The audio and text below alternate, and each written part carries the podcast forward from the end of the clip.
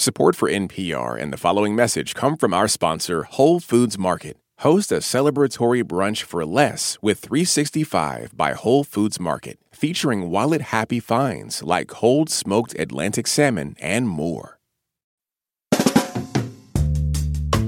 Hello, Life Kit. My name is Mayowa Aina, and I am a reporter and a producer. So, maybe you've heard of the concept of Inbox Zero, which is this quest to get rid of the badge on your inbox that constantly reminds you how many unread emails you have. Maybe Inbox Zero is some sort of symbol of having your life together, or not. but on this episode, we're talking about Inbox Infinity. It is the opposite of Inbox Zero. I described it as just letting email messages wash over you and responding to the ones that you can, but ignoring most of them. I know my blood pressure went up too. That voice you just heard was Taylor Lorenz. She's a technology reporter for the New York Times, and she wrote an article about Inbox Infinity back in 2019. It's a short and sweet concept, and it may work for anyone looking for a different way of managing their inbox or inboxes. In Taylor's case, it's a way to start setting some boundaries and remove the expectation of constant communication altogether. We'll get into Inbox Infinity after the break.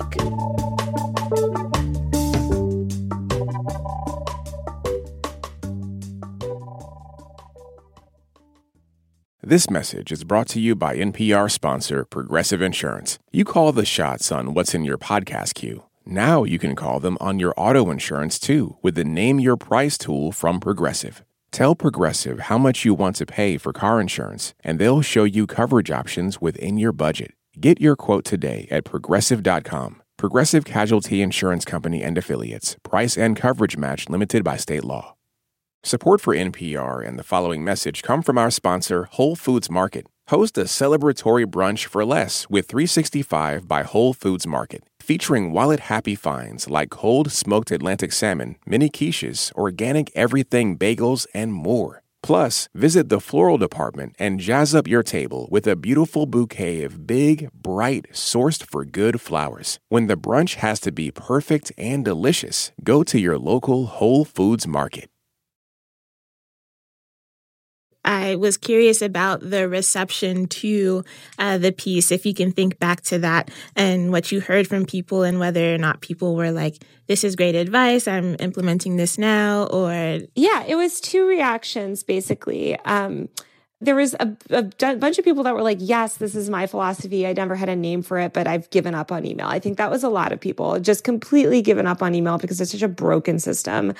Um, and then I had a lot of really angry people too. Um, people that were like, oh, you're so entitled, or oh, this is so rude, and da da da da. And to them, I would say, uh, you know, how, it's not rude. I, you know, it's not rude to be like, I don't have time to answer or respond or even read your emails. I get close to around a thousand emails a day, um, give or take. Sometimes I've gotten as many as 5,000 a day. Sometimes I, one day I even got 8,000 emails in one day. There is no possible way for me to read thousands of emails a day. There's just none and, and much less respond to them. And every time you respond to one, you get emails back. So, um, I just think that for me personally, this works. Um, if it doesn't work for you, or if you're one of those people that demands a response to your email, I think you should look at kind of like, you know, why you're thinking that way. And I think even people that don't embrace inbox infinity, it's good to kind of just like lessen your grip on email a little bit. You know, don't feel like if you don't feel like you have to respond to every single thing. There's a lot of things that you can kind of miss and it's fine. Or that person will loop back in a couple days if it's urgent you know? It kind of like pre-filters out a lot of stuff in life. Okay so i have questions um, and before we dive into those just to get into the nuts and bolts of it how do what are the steps? Yeah i mean there's really just one step which is just kind of ignore your email. Like the out of office responder can help. Um, some people don't like that even even having an out of office responder can still give the impression that you might respond or that you're aware of your inbox. It's basically just about the fact that you're accepting that there's going to be this endless growing amount of email in your inbox every day, most of which you will never address or even see. And so I described it as just letting email messages wash over you and responding to the ones that you can, but ignoring most of them. I mean, I, I sort of just treat my inbox like a feed. Um, it's like, it's like scrolling Instagram or Twitter. Um, you know, if I see something and I happen to be online and I happen to see an email, I'll respond to it. Um, but you know the ones that come in when i'm not there that i miss i i just don't stress about it too much um, have I missed a couple important things? Yes. Um, but overwhelmingly, it's it's worth it for the hours and hours and hours that I've gotten back. So, Taylor, how did you feel once you started doing this? Yeah, I felt like a weight lifted off my shoulders when I set the out of office responder permanently on. I just was like, ah, one less thing for me to deal with people were getting really aggressive on email with me. A lot of times as a reporter, people will reach out to you pitching something and I'm like, Hey, I, you know, I don't cover this, right? And they'll immediately follow up with, okay, well, can you connect me with someone who does? Or can you let me know someone who does? And it's no, it's just once again, you're asking for more email. In my personal inbox, it was a little bit different. I, I set the out of office responder and I was a little nervous. Um, I was worried that like my family members or friends would be offended or annoyed. Um, again, because there is that expectation of, you know, replying right away. But what I found is I was, actually totally fine. Like nobody really cared. My personal inbox away message is a little bit more um, soft. It just says sort of basically, I don't check this inbox. If it's urgent, text me. Um, but it sets that, it, it sets that bar. It's basically like having people self filter themselves and think, just just stop and think for a second. Like is this something super urgent that i actually need taylor to respond to? Or can i just not bother her right now. Um, and most people, I mean, I would say 99% of my friends, um, they'll self filter it out. You know, they'll be like, oh, you know what? I was asking her for this, but I can just figure it out on my own or I can resolve it in a different way and, and not put it on my plate. And so that's been really great. I've missed a couple things. I've definitely missed a couple opportunities. I missed like a speaking opportunity once. Um, I've missed a couple announcements and things like that, but overall, really nothing major has happened. Mm-hmm, mm-hmm. And I think that there, I, I maybe have done this in a separate way where like I have an email inbox that is for all of the things that are more closely related to like junk email or like promotions or coupons or whatever. I think it's like my recovery email for my actual email. like yeah. something that I just like never check ever unless I absolutely have to and like stuff just goes there. Um to try to kind of minimize what happens in my more per- my other personal email or in my work email. Um but that seems also like a lot of things to manage. Uh so I don't know if that's an, another way to kind of get at the problem. Um because it sounds like beyond just getting too many emails, the problem is like the way that we're communicating. Like the like you said, the system of email is just broken. Like we just get too much stuff. Well, also people today just like there's this expectation of 24/7 availability and that everyone is always at your demand, you know, that that you there's this idea of like oh, if someone has free time, why can't they respond to my email? Right? It's like, because that person is having free time. It's just very, I think, selfish to assume that your email should like come above another person's mental well being. Um, and I just mean that broadly for most emails, obviously not the important ones. I just have to caveat that a million times because people will be like, well, what about this or what about this? And I'm like, look, I'm speaking very generally. I just think most email is is not useful. Mm-hmm.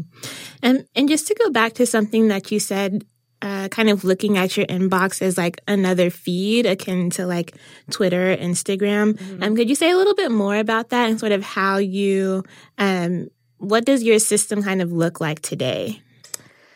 Yeah, um, my system today is uh, every couple days I will look at my inbox and kind of scan for people's names that I know. And if I know someone's name, I'll click on the email. If I don't know someone's name, I usually won't click on their email unless the subject line is interesting or um, it, it, needs responding to. Um, that's my current philosophy. Um, I yeah, same with text messages. Like I just kind of check it when I check it, and the ones that I miss, I just assume they'll loop back if it's important. Um, one person reached out to me and they said that they they were still checking all their email, but they they had their out of office office responder basically just auto answered a bunch of common things that people email them for. So it kind of was like I think a significant amount of their email was asking certain things or trying to get in touch with certain people. And so this out, this out of office responder just immediately was like, "Hi, I'm a little bit slow on email. I'm not, you know, super plugged into my inbox right now. If you're you know, if you're emailing out for these three things, here are the resolutions or the, the other, the other people that you can follow up with directly.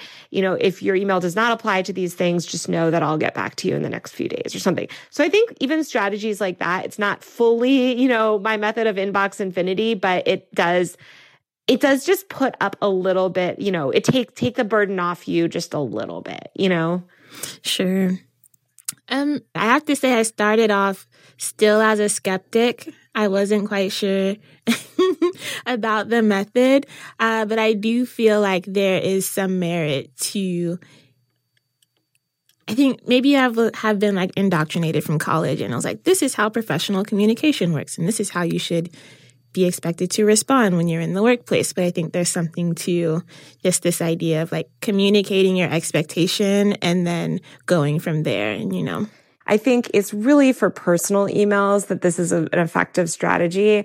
I think we're all on a million sometimes personal email lists or we're just getting lots of requests or things from, you know, your kid's school or whatever that you don't always need to reply to. And I think, um, that, that this works well, you know, in that situation.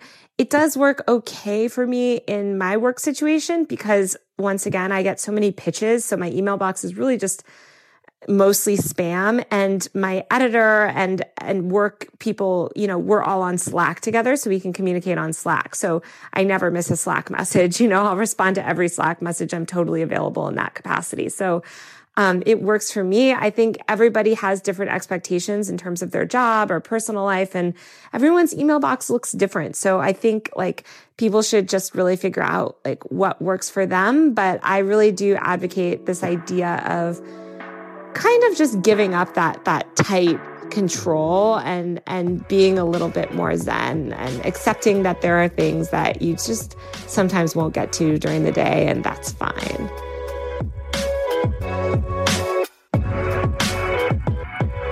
Great. Well, we so appreciate your time and for uh, getting the message. yeah, thank you for having me. For even more Life Kit, check out our other episodes. There's a really good one about kitchen organization for small spaces, and another about time management for your whole life. And there's a bunch more on everything from money tips to parenting and health advice. You can find all of those at npr.org slash lifekit. There's also a newsletter. Just don't let it get lost in your inbox. You can subscribe at npr.org slash lifekit newsletter.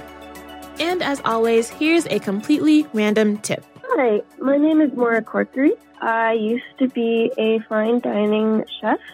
So if you're looking to make fish, then a hack for um, for sort of taking away that stronger fish smell is to take your fish and then uh, thoroughly soak it in milk for several hours. So yeah, just put your fish in a container or a bag uh, make sure that it's covered with milk. Let it sit for a few hours in the fridge. Take it out, rinse it off, and um, the uh, strong fish smell should disappear with the milk. I'm not sure why or how it works, but I uh, do not question that gift horse. If you've got a good tip, please leave us a voicemail at 202 216 9823 or email us a voice memo at lifekit at npr.org. This episode was produced by Andy Tagle. Meghan Keane is the managing producer, and Beth Donovan is the senior editor. Our production staff includes Audrey Nguyen and Claire Marie Schneider, and our digital editors are Beck Harlan and Wynne Davis. I am Mayowa Aina. Thank you for listening.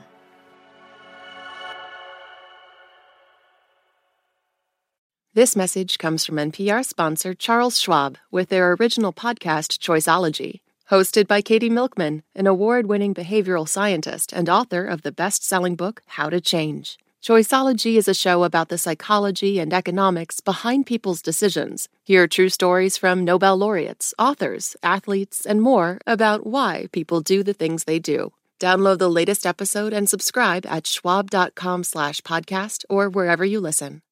This message comes from NPR sponsor VCU Massey Comprehensive Cancer Center, who, as an NCI designated comprehensive cancer center in the country's top 4%, is unconditionally committed to keeping loved ones in their lives. MasseyCancerCenter.org slash comprehensive.